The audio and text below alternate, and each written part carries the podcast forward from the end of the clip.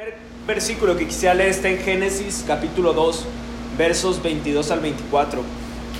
Y vamos aquí a retomar el tema, o bueno, el, el mismo tema del que hablamos la semana pasada, que es de Adán y Eva.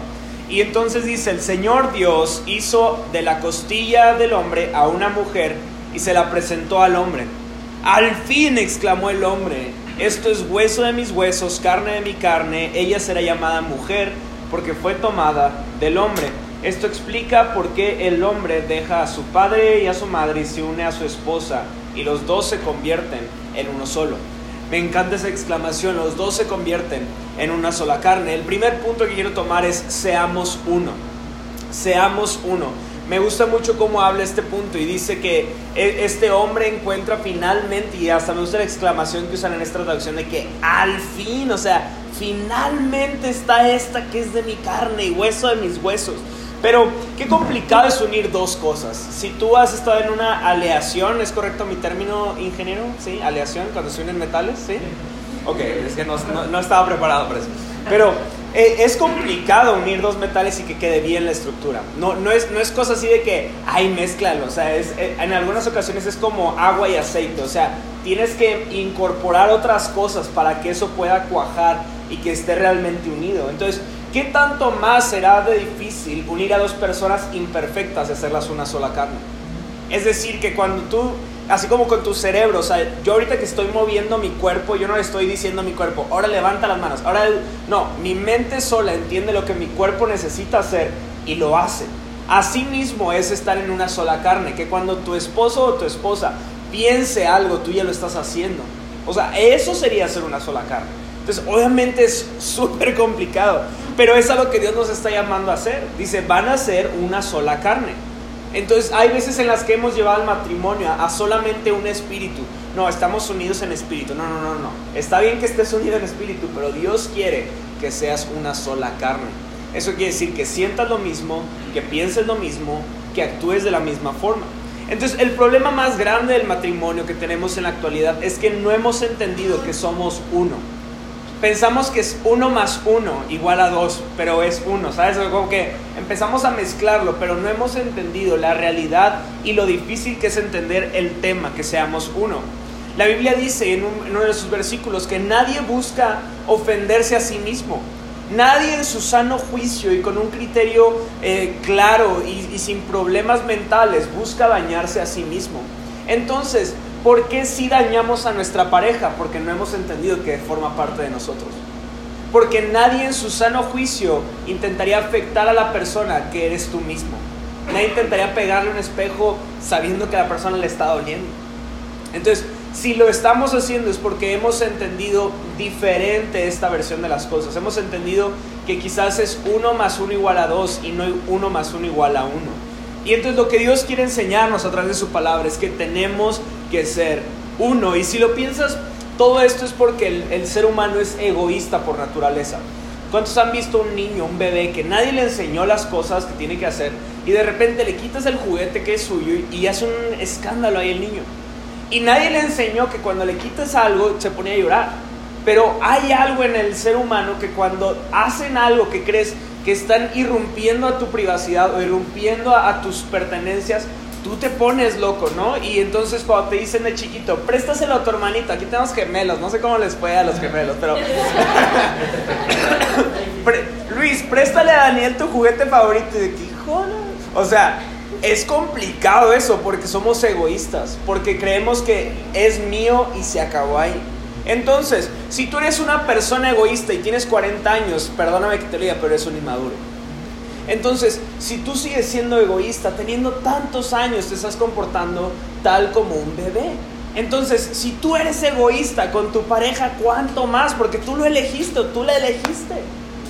Entonces, ¿qué nos está pasando? Que hemos vuelto eh, a nuestra pareja, nuestro enemigo o nuestra enemiga en muchas situaciones y no hemos entendido que somos uno.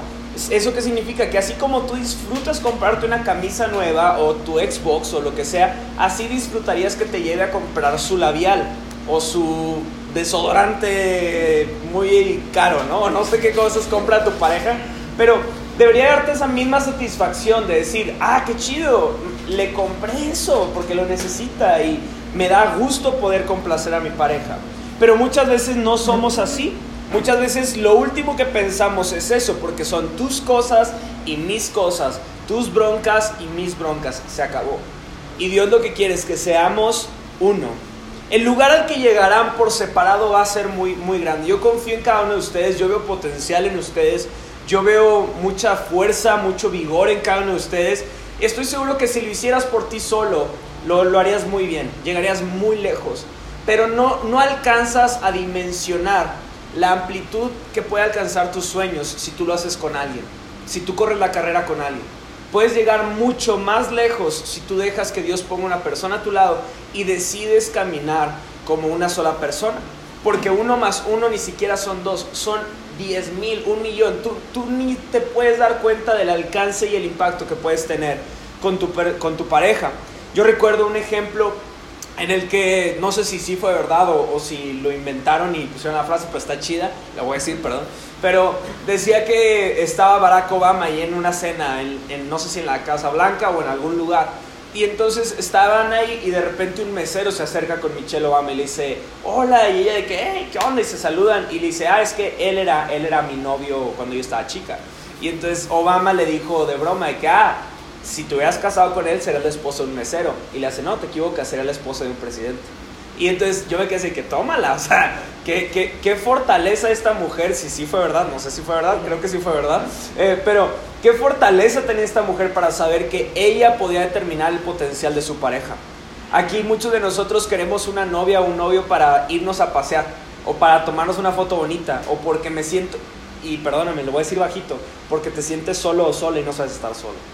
Y, y realmente el motivo por el cual quiero una pareja es porque quiero una persona a quien pueda potencializar a llegar más lejos de lo que podría llegar solo o sola.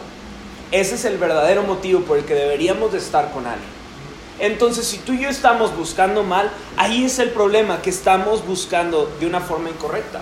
Y aquí es importante entender, porque tú podrías decir, ah, entonces la mujer es la que tiene, tiene todo el, el papel para llevarme a un potencial. No, no, no, no. Cada quien tiene características, cada quien tiene habilidades, pero si tú estás con alguien que se potencializan juntos, créanme que van a llegar muy lejos. Los hombres y las mujeres somos muy diferentes. Creo que no, no tengo ni que mencionar muchos ejemplos para que aceptemos todos que somos diferentes. Eso no nos hace menos a unos o menos a otros, nos hace diferentes. Es como el ejemplo típico, sé que lo han escuchado, de, de la caja que tiene el hombre en la mente, que se llama la caja de la nada. Y esa caja la activamos los hombres generalmente cuando estamos cansados y llegamos del trabajo, porque no tenemos nada. Entonces, ¿qué quieres de cenar? Nada. Nada. Muy bien, hombre, bien. ¿Cómo te fue hoy? ¿Estás bien? ¿Estás cansado? ¿Qué tienes? Te veo raro. No tengo. Y entonces dices, es que ya me desesperé porque no me dices y, y no sé qué estás pensando. Dímelo, por favor. ¿Qué, ¿Con quién estás hablando? ¿Qué te, qué te están diciendo?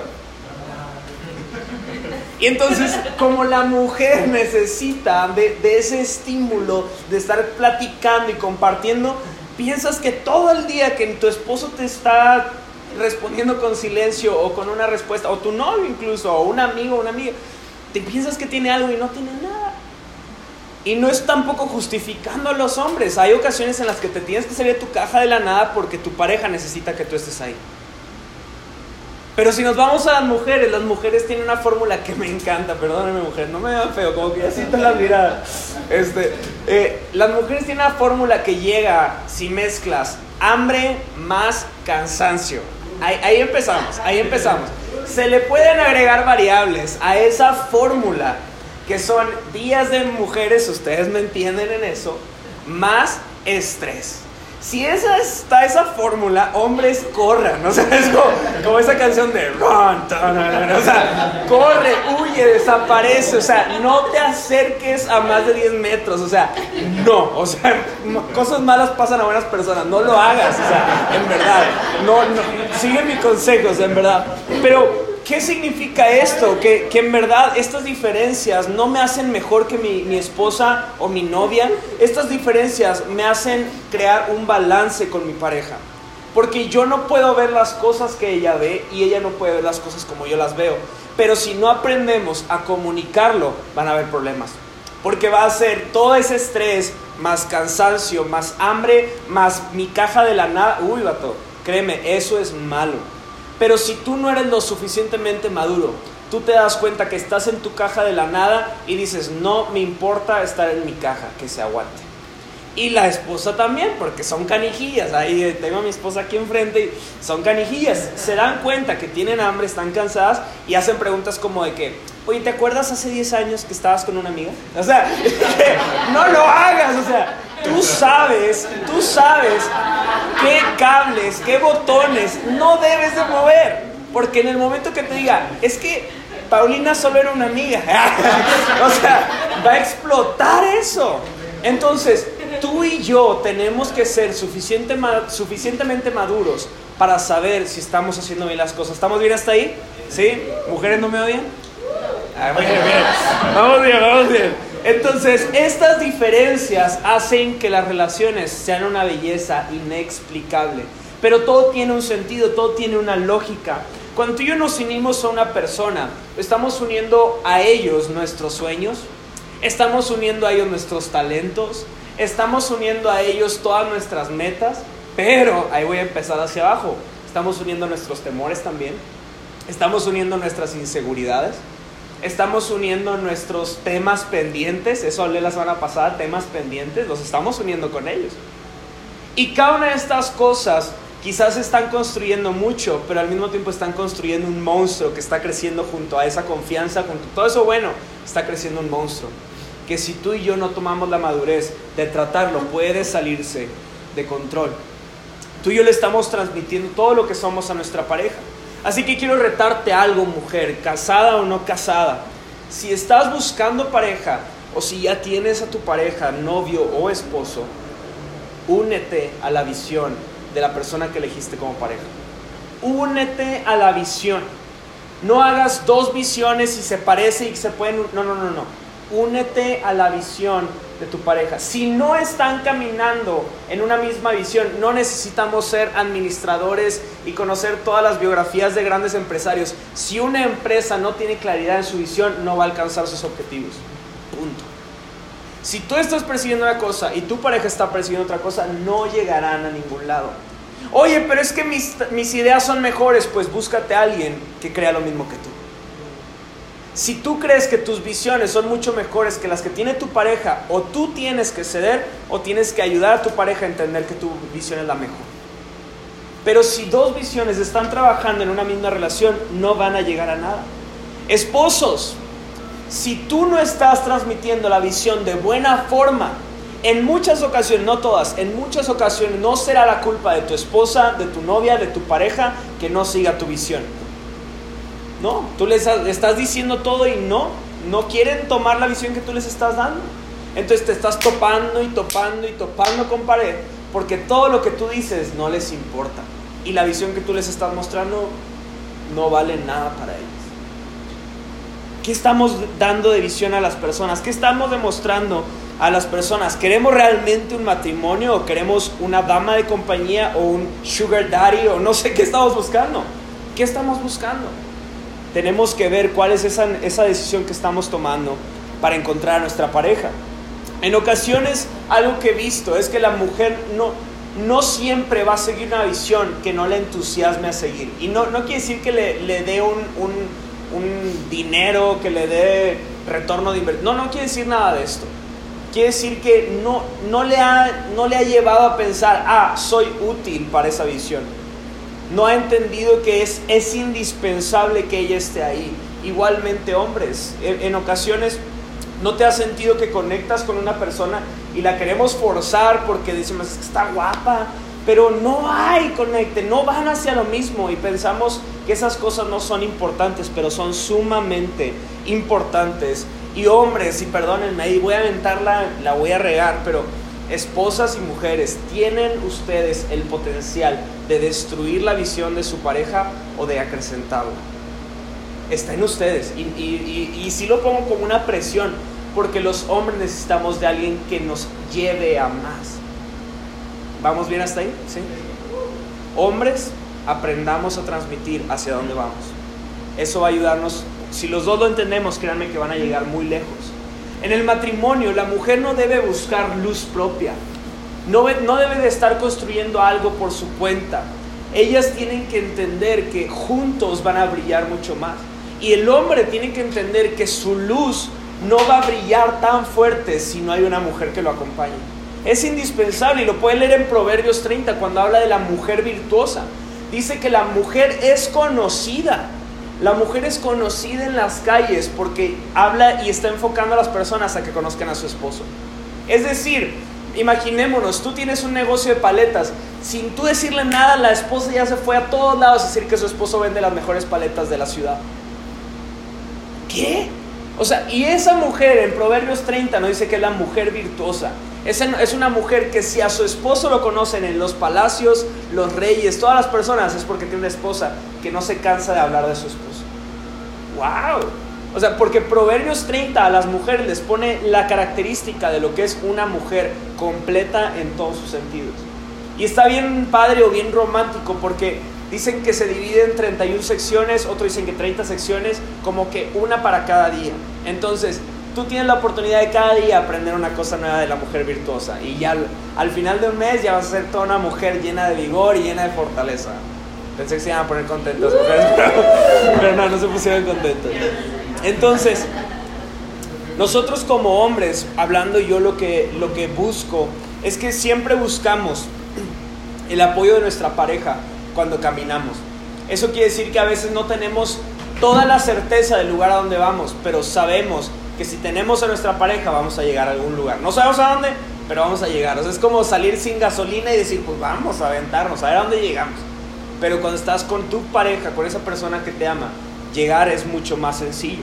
El segundo punto que quiero tocar es seamos uno con Dios. El primer punto fue seamos uno, hablando tú como mujer y tú como hombre, seamos uno con nuestra pareja. El segundo punto es seamos uno con Dios. Vamos a leer Efesios cinco treinta y uno.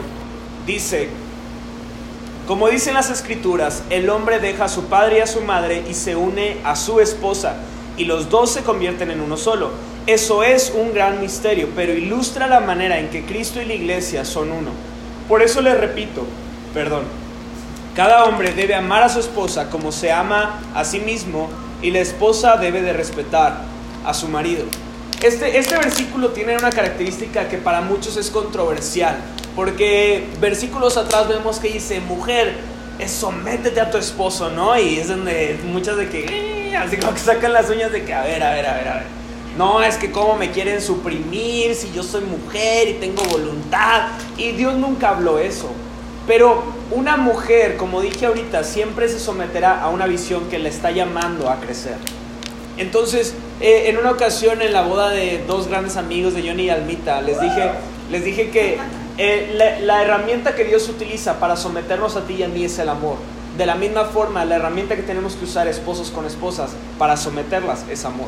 Es la única forma en la que tú vas a lograr que estés sometida para siempre, si la amas.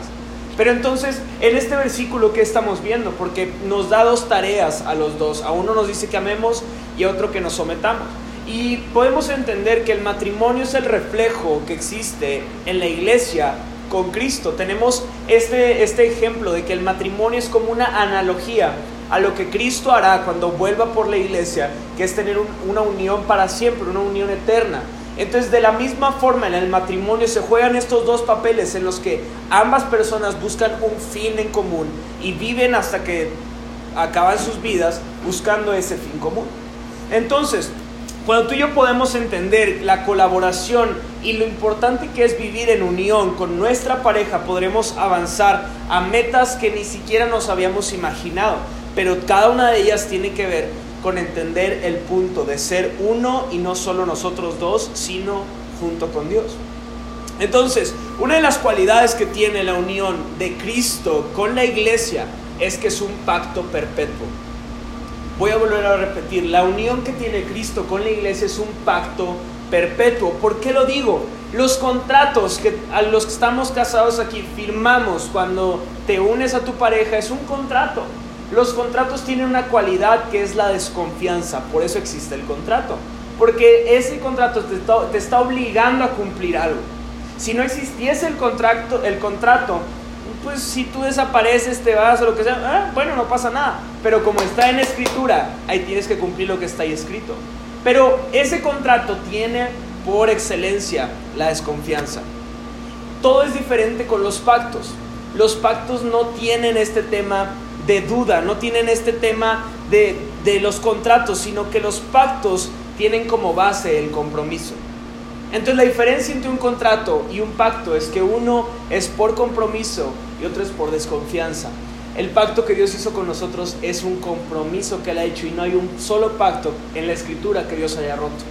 Entonces, a ese mismo nivel, como matrimonio, nos está llamando a que estemos viviendo de esa forma.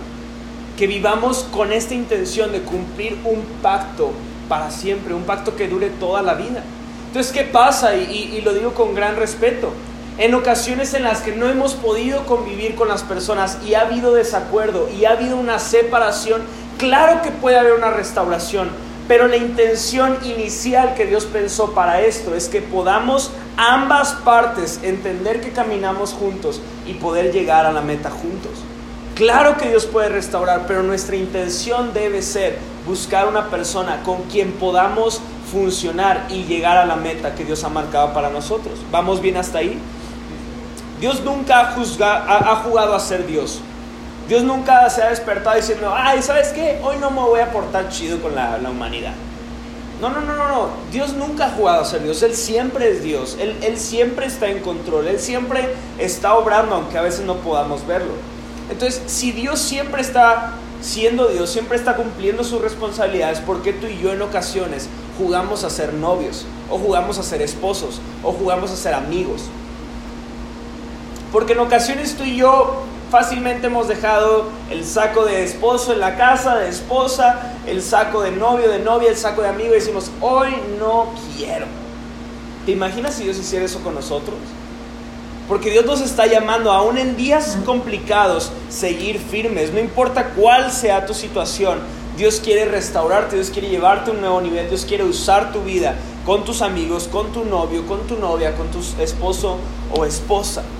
Uno de los ejemplos que más, más me gusta cuando pienso de Jesús en cuanto a, a la restauración, a la importancia de, de ser una sola persona con Él, es cuando este Jesús está caminando y llega a un pozo. Creo que todos saben esa historia. Que llega a un pozo y hay una mujer samaritana. Y esta mujer samaritana estaba sacando agua ahí. Y entonces él llega y le dice, hey, y empiezan a tener una charla. Y entonces él, durante la plática, ella dice, es que tengo que ir con mi esposo. Y le dice, estás mintiendo porque con el que estás ni es tu esposo. Has tenido cinco esposos, pero ahorita con el que estás ni es tu esposo. Y ella de que, wow, ¿cómo sabes eso, no? Y empiezan a tener una interacción en la cual ella dice, no manches, estamos esperando al Cristo, estamos esperando al Mesías, y tú estás frente a mí. Y él dice, yo soy. Y así como que, hey, aquí estoy. Entonces ella dice, wow, ¿no? Y se va a la región, empieza a decirle a todos de que conocí a un hombre que me dijo cada detalle de mi vida. Vengan y vamos a verlo. ¿Qué me encanta de esta historia? Que vemos allá a la primer mujer. Y no, bueno, primer mujer no solamente, la primer ejemplo de un misionero o misionera, y me encanta que es mujer. ¿Por qué? Porque entendamos que en este contexto histórico la mujer no tenía ni voz ni voto. Y ver que una mujer conoció a Cristo y pudo compartir a, todo, a toda la región, hey, tienen que conocer a este hombre. Llegaron todos los samaritanos, que en ese tiempo estaban peleados samaritanos con toda la región. Y entonces llega y le dice, Jesús, quédate con nosotros. Jesús se queda dos días más predicando el evangelio de ese lugar. Qué impresionante encuentro, pero lo que más quiero ahí recalcar es que era una mujer divorciada cinco veces y estaba con un hombre cometiendo adulterio. Y sin embargo, la conversación que tiene Jesús con ella es, ven, necesitas conocer a un hombre que vale la pena conocer. ¿Por qué digo esto? Porque tú y yo no viviremos en unidad con Cristo hasta entender que es, Él es lo único que necesitamos. Hasta que tú y yo no entendamos que ese hombre sí puede cambiar tu vida. Y, y hombres, no lo tomen por un lado malo o un lado eh, de, de, de sexualidad, ¿no? Pero Jesús tiene el poder de, de cambiar nuestra vida. Conocer ese hombre tiene la posibilidad de cambiar todo lo que hemos conocido a nuestro alrededor.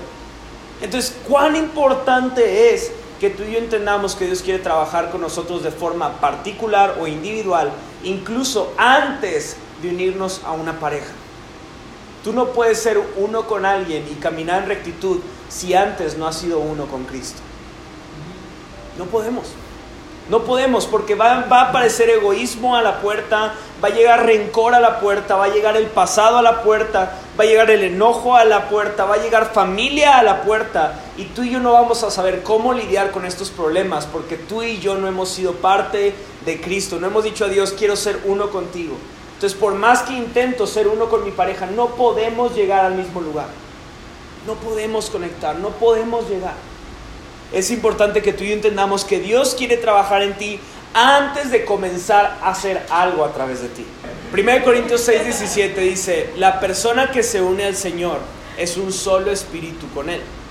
En este, en este pasaje que acabo de leer, versos antes, vemos de cómo es que las personas se unían, y el ejemplo lo habla de prostitutas. Entonces dice que cuando tú tienes una prostituta, te, te haces uno con esa persona. Entonces dice, pero los que se unen al Señor, los que están unidos a Él, esos son los que están unidos en espíritu con Él. Entonces, Dios nos está llamando a ti y a mí a que estemos unidos en espíritu, porque Él quiere hacer algo a través de nosotros. Entonces, si tú y yo, si te preguntara honestamente, hey, tu relación con Dios el día de hoy, ¿cómo está? Así, vámonos acá de confianza, no es confesión, pero nadie se va a entender, no hay cámaras, están apagados los micrófonos. ¿Cómo está tu relación con Dios hoy? Creo que el noventa y nueve punto noventa y nueve por ciento me va a decir, ah, pues bien, o, o sea, andamos chido, ¿no? O sea, como que le digo buenos días, me dice aquí estoy, leemos la Biblia, voy a la iglesia, se acabó, ¿no? Y en la semana como que nos distanciamos un poquito, a veces pongo música, pero quizás tú no me vas a decir, no, estoy al cien, estoy al cien con Dios, Dios es, estamos chido, estamos bien ahí, o, o, o ya ofendí a alguien, no, si estamos, estamos bien. Y lo interesante de esta relación que tú y yo tenemos con Dios es que Dios siempre va a dar el cien por ciento para ti. Dios siempre va a dar cien por ciento de amor para ti. Dios siempre va a dar cien por ciento de perdón para ti.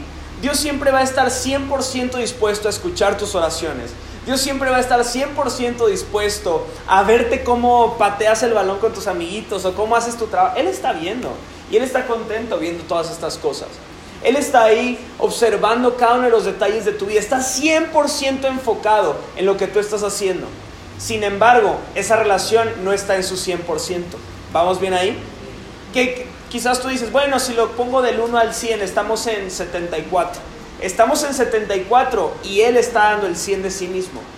¿Cuánto más una relación interpersonal en la que tú nunca das el cien por ciento a tu pareja? ¿En qué nivel están ustedes dos juntos? ¿Qué tan difícil están, está haciendo caminar? Porque us, ninguno de los dos da el cien por ciento todo el tiempo. Hay ocasiones en las que tú das el noventa por ciento y tu pareja da el diez por ciento. Entonces, si eso lo ponemos en balance, híjole, pues casi todo creo que reprobamos esa, ese tipo de, de, de fórmula, ¿no? Entonces, ¿qué tan importante es que tú y yo estemos dejando que Dios trabaje en nuestras, en nuestras vidas? Porque es lo único que nos va a acercar a ese cien por ciento. Que aunque haya sido una semana difícil, aunque hayan sido días duros, aunque haya habido muchos problemas, yo no recargo mi batería con amigos, yo no recargo mi batería con mi esposa, yo no recargo mi batería... No, no, no, yo recargo mi batería con Dios y estoy dispuesto a seguir caminando con mi esposa. Yo estoy dispuesto a recargar mi batería con Dios y seguir en mi trabajo con mis jefes, con mis compañeros, porque yo no, no necesito de ellos para recargar mi batería. Mi batería se recarga con Dios. ¿Vamos bien? Ayúdenme a predicar, por favor. Están muy serios. Si tú y yo no entendemos lo importante que es unir nuestro corazón al de Dios, difícilmente lo haremos con nuestra pareja. Hasta este punto, algunos me podrían preguntar, oye, pero entonces, ¿cómo le hago para elegir a mi pareja ideal? ¿No? Así que es como la pregunta, si me la he hecho noventa y cinco mil veces y, y siempre les digo, no sé, fíjate, ya no sé. No, pero es, es, creo que esa es la pregunta del millón. Creo que la, la pregunta del millón es esa, de que ¿cómo le puedo hacer para encontrar a la, a la persona perfecta? Te voy a adelantar, no existe eso. No existe. No, okay. Chino. Ya me casé. Ya me casé. No existe esa persona. No existe, pero juntos, juntos pueden hacer crecer una relación que te acerque a ser perfectos conforme a Dios. Juntos puedes trabajar para llegar a ese punto. Es importante que cuando busques a tu pareja, busques una persona que se alinee a ti. De verdad, créeme que va a ser muy difícil. Creo que el, aun si eligieras una piedra, puede, puedes llegar a algo, pero créanme que va a ser muy difícil que lo logres fácilmente. Vas a cansarte. Es mucho mejor estar con alguien que habla tu mismo idioma. Es mucho mejor estar con alguien que sueña como tú sueñas, que ve lo que tú ves, que siente lo que tú sientes. Pero ojo, es sumamente importante que metas a Dios a la fórmula. El otro día hablaba con mi tocayo y decía, es que entender que Dios en la fórmula hace que todo sea más fácil. Yo creo que esa es la lección que tenemos que entender. Si metes a Dios a la ecuación, todo va a ser mucho más fácil. Busca a alguien que quiera ser uno con Cristo. Aún los discípulos que caminaban con Jesús, que platicaban con Jesús, que hablaban como Jesús, un día negaron a Jesús. Entonces, ¿eso qué quiere decir? Que aún tu pareja que busca a Dios, quizás un día niegue a Dios. Pero lo interesante de que cuando una persona ha decidido unir su vida a Dios, es que aunque pasen mil, mil, mil y un cosas, va a volver a poner su mirada en Cristo y va a decir, me equivoqué. Entonces, créanme que si tú eliges una persona que tiene como, como objetivo conocer a Dios, crecer en Dios, aunque pasen muchas cosas, él va a poder regresar a poner sus ojos en Cristo.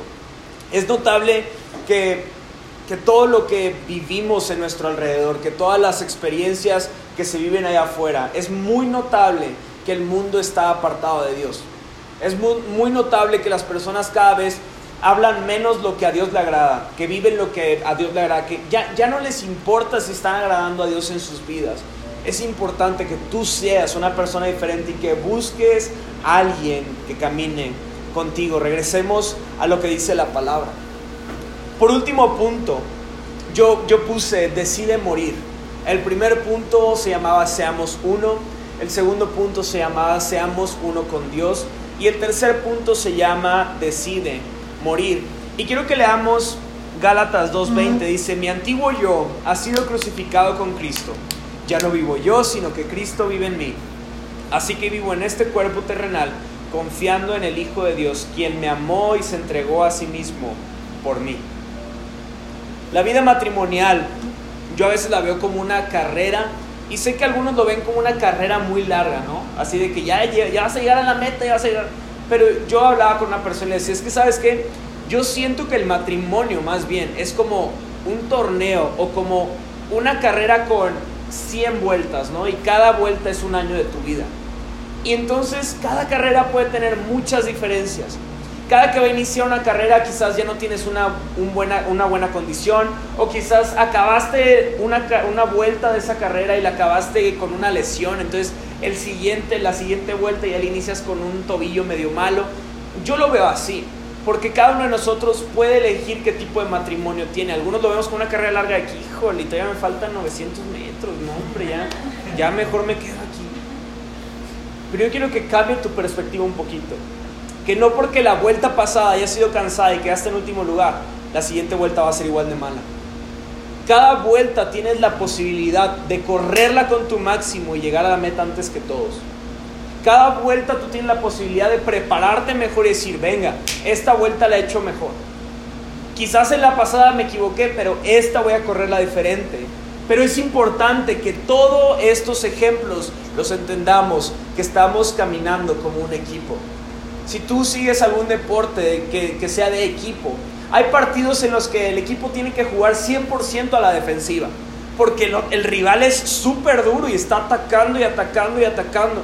Hay veces en las que no, no pasa esto y tú puedes, tú puedes ser un poquito un rival distinto y estar totalmente diferente, estar atacando al rival porque no se defiende bien, y tú puedes hacerlo así.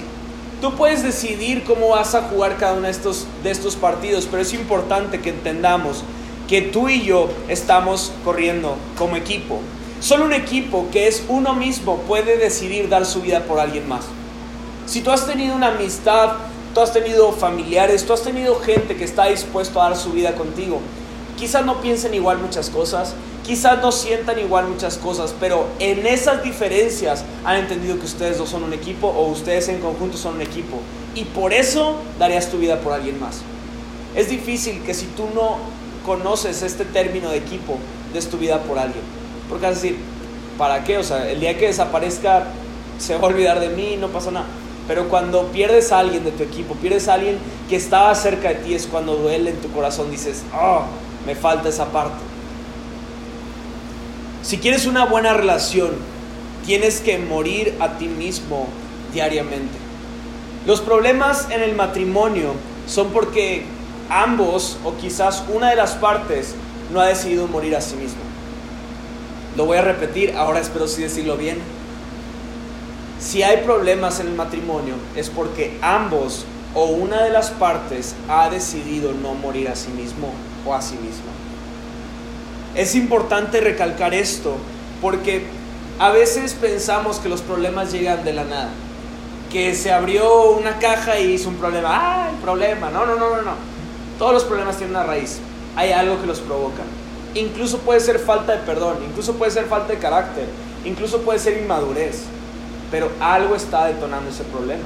Entonces, quiero que voltees con alguien, si es tu esposo, tu esposa, o novio, novia, o díselo bonito, pero dile nada de forma muy sutil: muérete. No veo a nadie haciéndolo. Voltea. Si, si es tu pareja, díselo muy bonito: muérete, muérete, mi amorcito, muérete. ¿Por qué digo esto?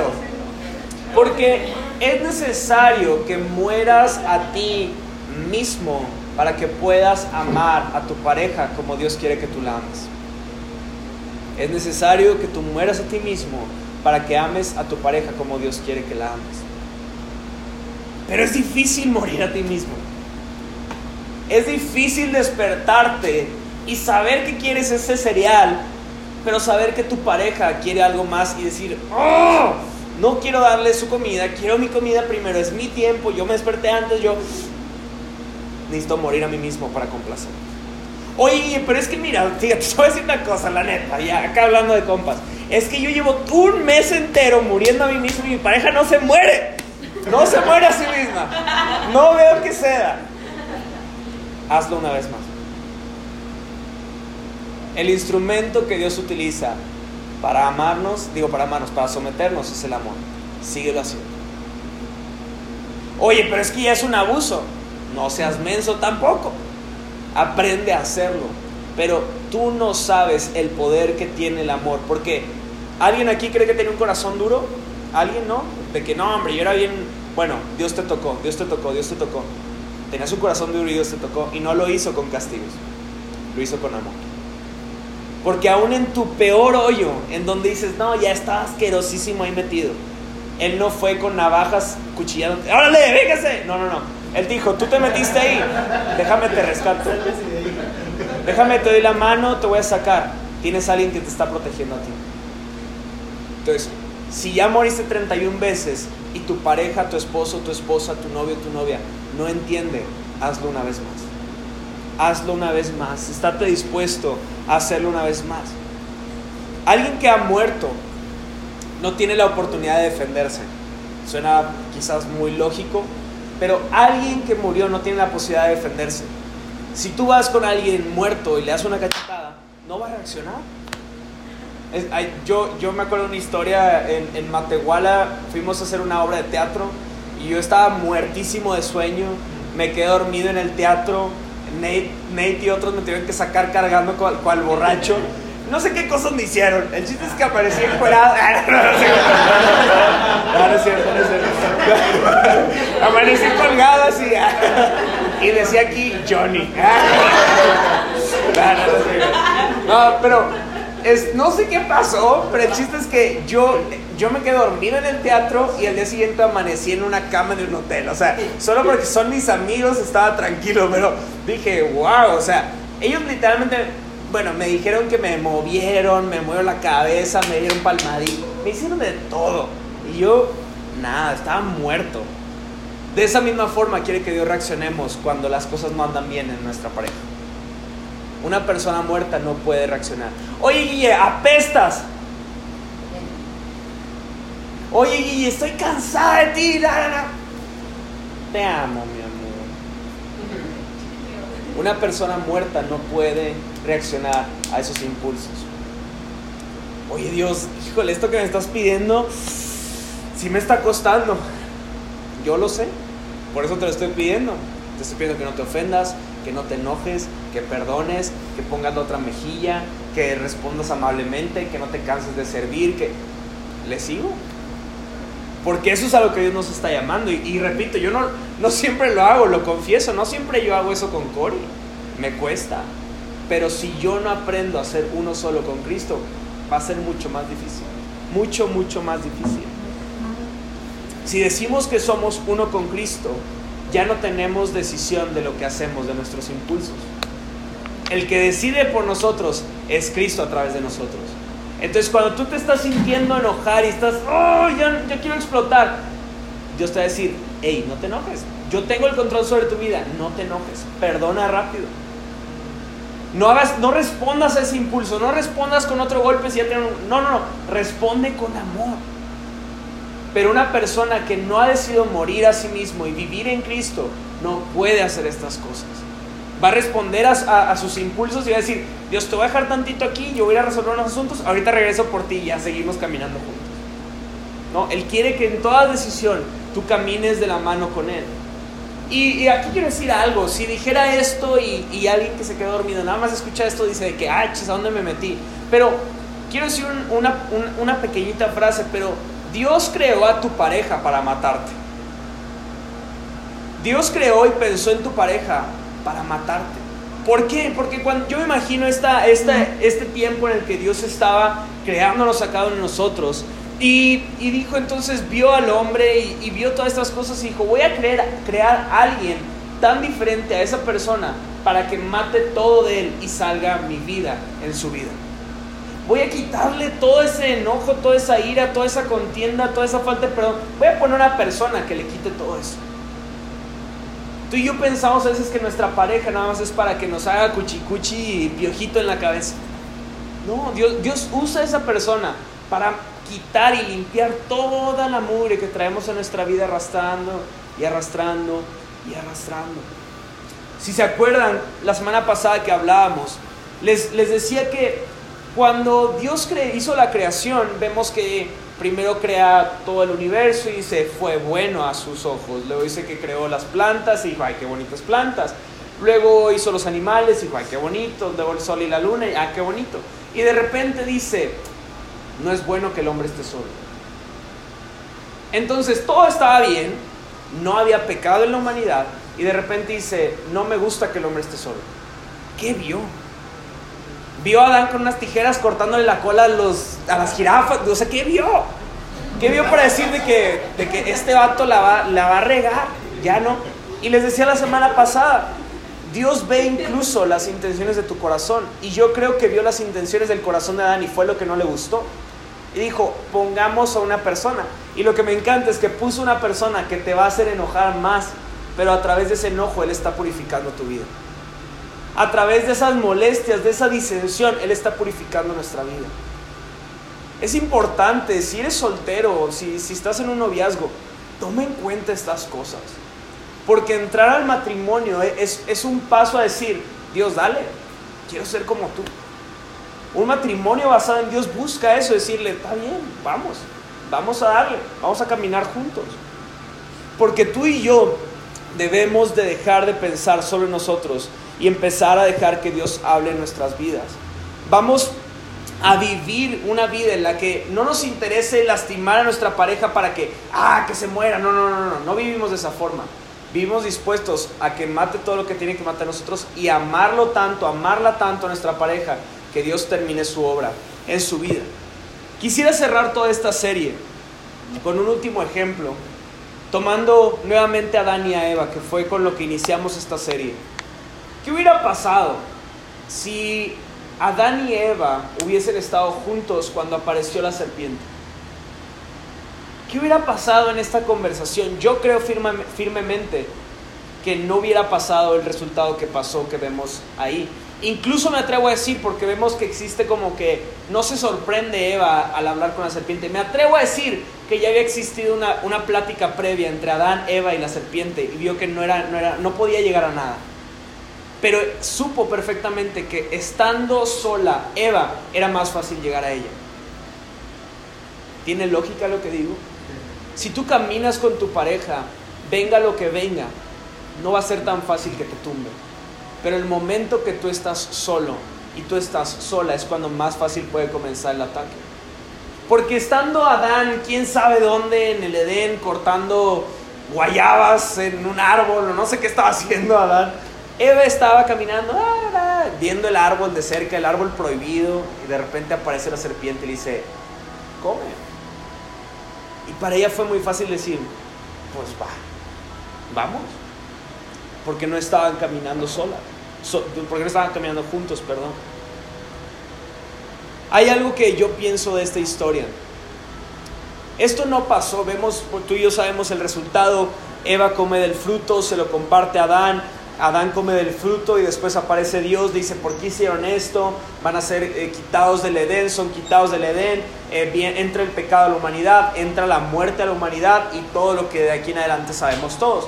Pero quiero hacer una historia, ¿qué, qué pudiera haber pasado? Imagínate que Eva está comiendo el fruto, Adán está, está trabajando de un lado, viene Eva y le dice, come de esto, y él, no, no, no, vete para allá. Y entonces de repente aparece Dios y le dice, Adán, Eh, la mujer que te di, tu esposa, la que amas tanto, la que hice carne de mi carne, huesos de mis huesos, falló. Y como falló, tiene que morir. Yo me imagino a Adán en ese momento de que como que, hey Dios, no, no inventes, eh, ¿cómo le podemos hacer? Pero ahora quiero mencionar algo que sí pasó. Cuando vemos esta historia, yo, yo me prefiero imaginar a Cristo sentado a la diestra del Padre, en la que están viendo todo lo que está aconteciendo. Eva come el fruto, Adán come el fruto, y de repente Dios voltea con Jesús y le dice, Jesús, la esposa que te di ha pecado y tiene que morir. La esposa que preparé para ti se apartó de mí, no hizo caso a lo que yo les mandé y decidió comer el fruto que les dije que no comiera, y ahora hay pecado en la humanidad para siempre, van a morir todos. Me encanta pensar el desenlace de esa historia, porque Cristo se pone de pie y dice, mátame a mí, yo muero por ellos. Oye, pero tú no fuiste el que pecó, ellos fueron los que pecaron, no importa, yo quiero morir para que ellos tengan vida. Tu matrimonio no conocerá la luz de una victoria si no estás decidido a morir por ella o por él. No podrás alcanzar esa victoria, no podrás alcanzar ese desenlace final si tú no estás decidido a hacer lo que Cristo ha hecho por ti y por mí, que fue dar su vida por otros. Decide morir es un conjunto de los tres puntos, o bueno, es, es como englobar los otros dos puntos en uno solo. Entender que debo de morir es entender que soy uno. Entender que debo de morir es entender que soy uno, no solo con mi pareja, sino que juntos somos o buscamos ser uno en Cristo. Entender que debo de morir es tener, eh, tener un entendimiento completo de que Dios es el único que puede tener el control sobre nuestras vidas. Es el único que puede hacer algo por nosotros. Es el único que, decidiendo nosotros dos dar nuestra vida, Él es el que puede darnos vida en nuestro matrimonio y hacer que las cosas funcionen. Como dije, este mensaje no lo digo desde un punto en el que yo tengo todo ya solucionado. Yo tengo que decidir amar a Cori todos los días. Yo tengo que decidir morir a mí mismo todos los días, aunque a veces no quiero morir. Y justamente, si pones atención, los días en los que decides no morir a ti mismo es cuando más problemas hay en casa. Porque piensas que tú ya moriste suficiente. Lo que Dios desea hacer en nuestras vidas es hacer algo personalmente nosotros, pero para que el día que pensemos estar con alguien más, podamos ser uno mismo. Lo que más me encanta del sacrificio de Jesús es que Jesús no es como nosotros. Jesús no dice, hey, no, yo ya, ya, lo hice, ya lo hice por ellos, ya, ya que se limpien solos, que ya, yo ya, yo, yo ya me porté bien, Dios, yo ya. Jesús dice, ah, otra vez se, se perdió, híjole, ahí voy, déjame voy. Híjole, ay mira, ya está Guille en la iglesia, qué padre. Uy, ¿a dónde vas, Guille? Otra vez. Manda a alguien, manda a alguien por favor. Ahí va. Ya, vente otra vez de regreso.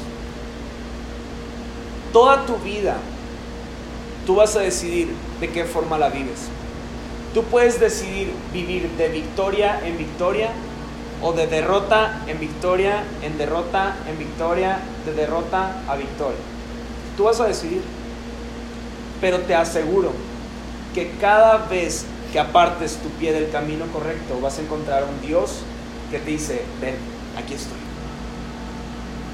Ya, vamos. No tienes que hacerlo solo.